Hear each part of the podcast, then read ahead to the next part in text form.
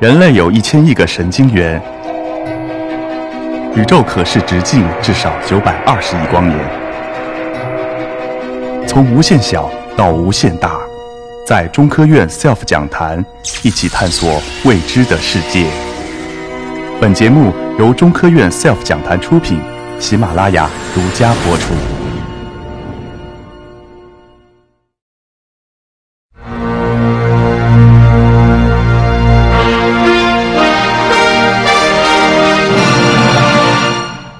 大家好，很高兴站在这里跟大家分享。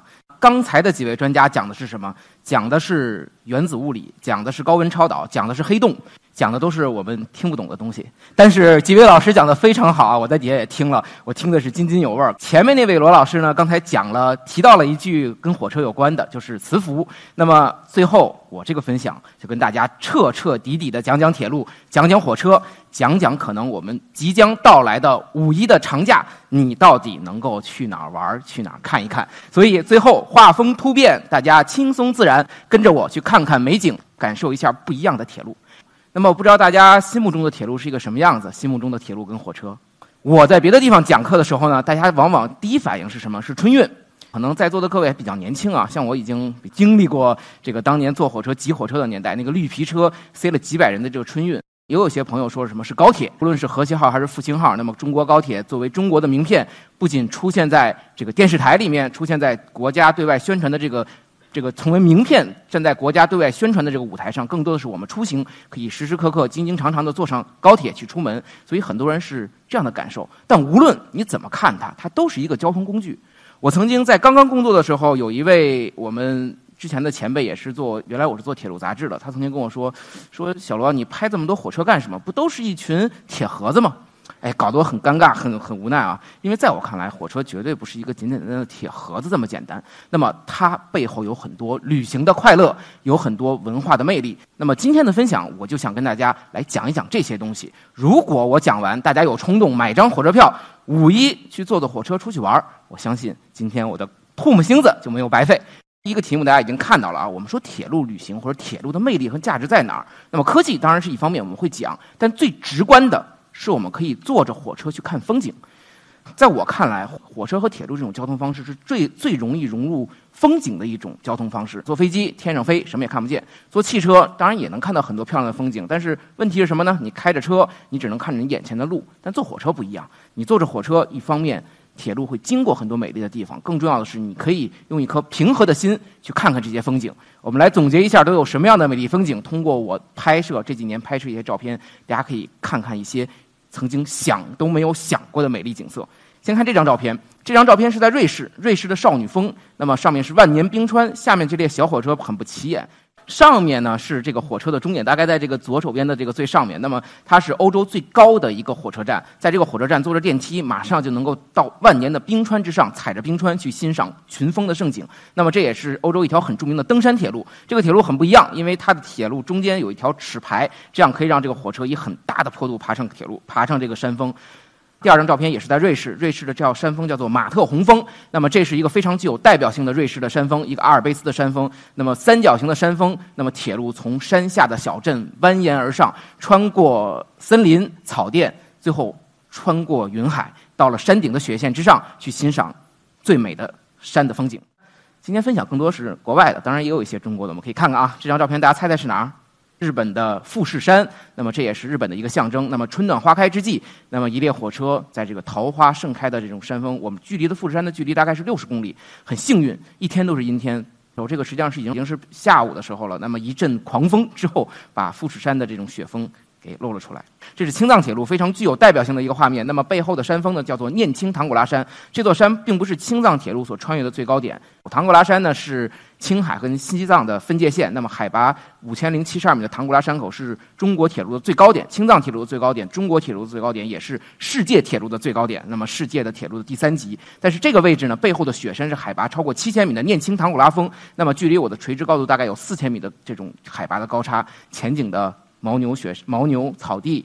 火车还有山峰，非常的壮美。如果你坐火车，也会欣赏到这么美丽的景色。看看山，再看看水。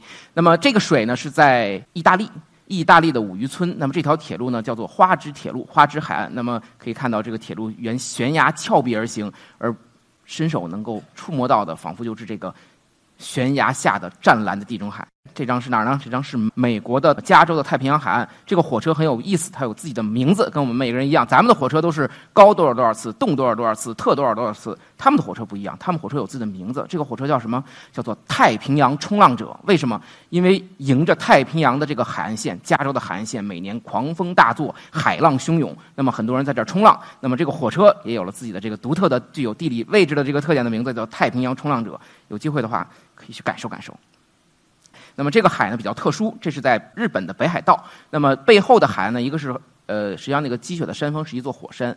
那么更重要的是，每到冬天的时候，那么无数的来自中国黑龙江，就是咱们真的那条黑龙江的流冰会从北冰洋吹到这里。那么北面这样海呢叫做鄂霍次克海。那么鄂霍次克海每年冬天二月份的时候，流冰吹到，坐着火车沿着海岸线可以欣赏到海上漂浮冰，火车雪中走的绝美的这种风景。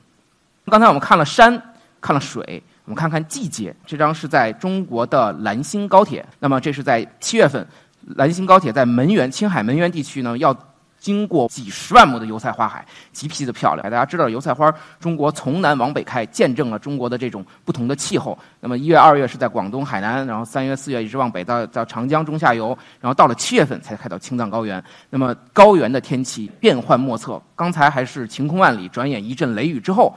那么再次露出的太阳，恰好一列火车经过，那么非常的幸运，彩虹跟火车不是 P 的，真是拍的。这个照片可能大家有印象吧？呃，这是在我们北京现在最网红的一趟铁路，叫做穿过开往春天的列车，这就是我们詹天佑修建的京张铁路。那么在居庸关路段。穿过居庸关的万亩花海，那么这个照片实际上是我们是最早拍摄这些照片的。那么慢慢的，随着网络传播越来越多，有更多的人去欣赏、去见证、去拍摄这些美丽的风景，那么也算我们的一个价值。这是在日本的一个秋天的景色。那火车在哪里？在角上，大家大家可以看到，那么极其壮美、非常原始的秋色。那么火车从这个一瞬间驶过，那么。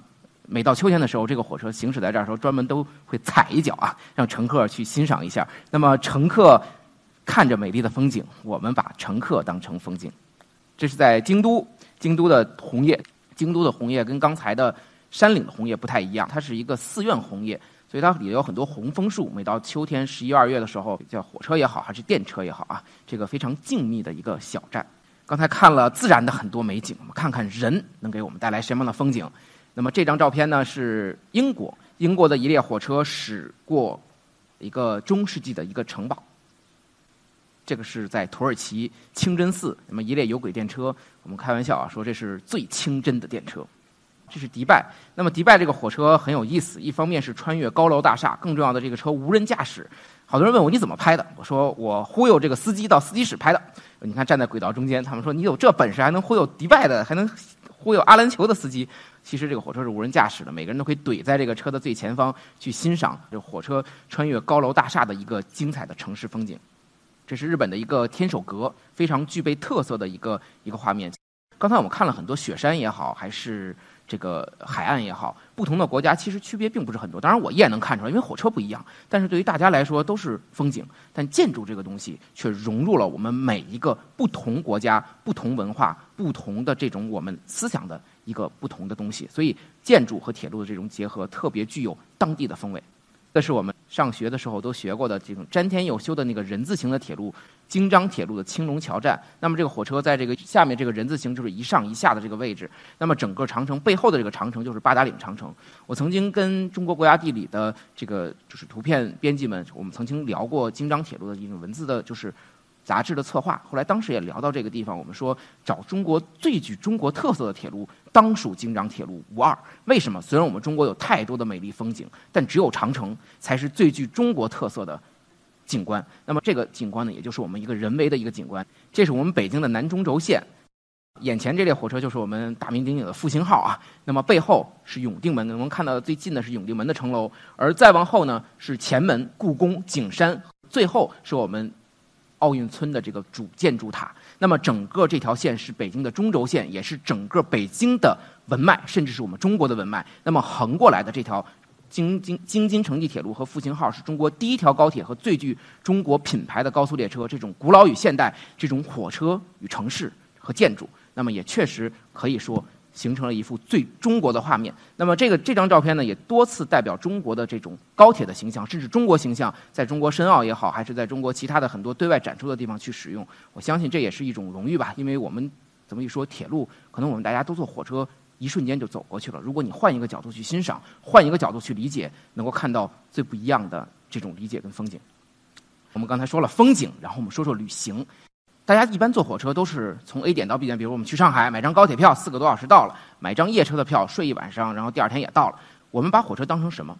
我们当成的是交通工具，它是一个旅行的方式。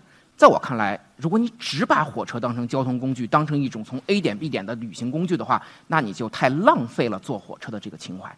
我们说，铁路实际上是一种在路上的旅行。啊，我们讲一个我的旅行故事。这是二零一四年，一个国徽的火车，大家肯定都没坐过吧？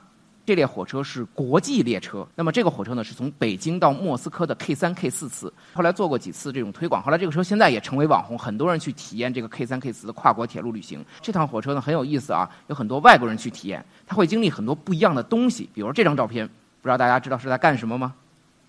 是在换轮儿。为什么要换轮儿呢？因为我们中国的铁路的轨距，这个铁轨的宽度是幺四三五毫米，这是全世界的标准轨距。但是俄罗斯人不一样，俄罗斯他们选择了一个更宽的轨距，就是幺五二零毫米，跟我们的轨距不一样。我们的火车开不过去，开过去就掉下去了。那怎么办？我们在边境站的地方要把火车的轮子换过来，从我们的准轨换成俄罗斯使用的宽轨。那么这张照片呢，是在中国的二连浩特口岸，是中国跟蒙古的口岸站，因为蒙古是俄罗斯的轨距，在这个地方我们要更换更换这个车轮。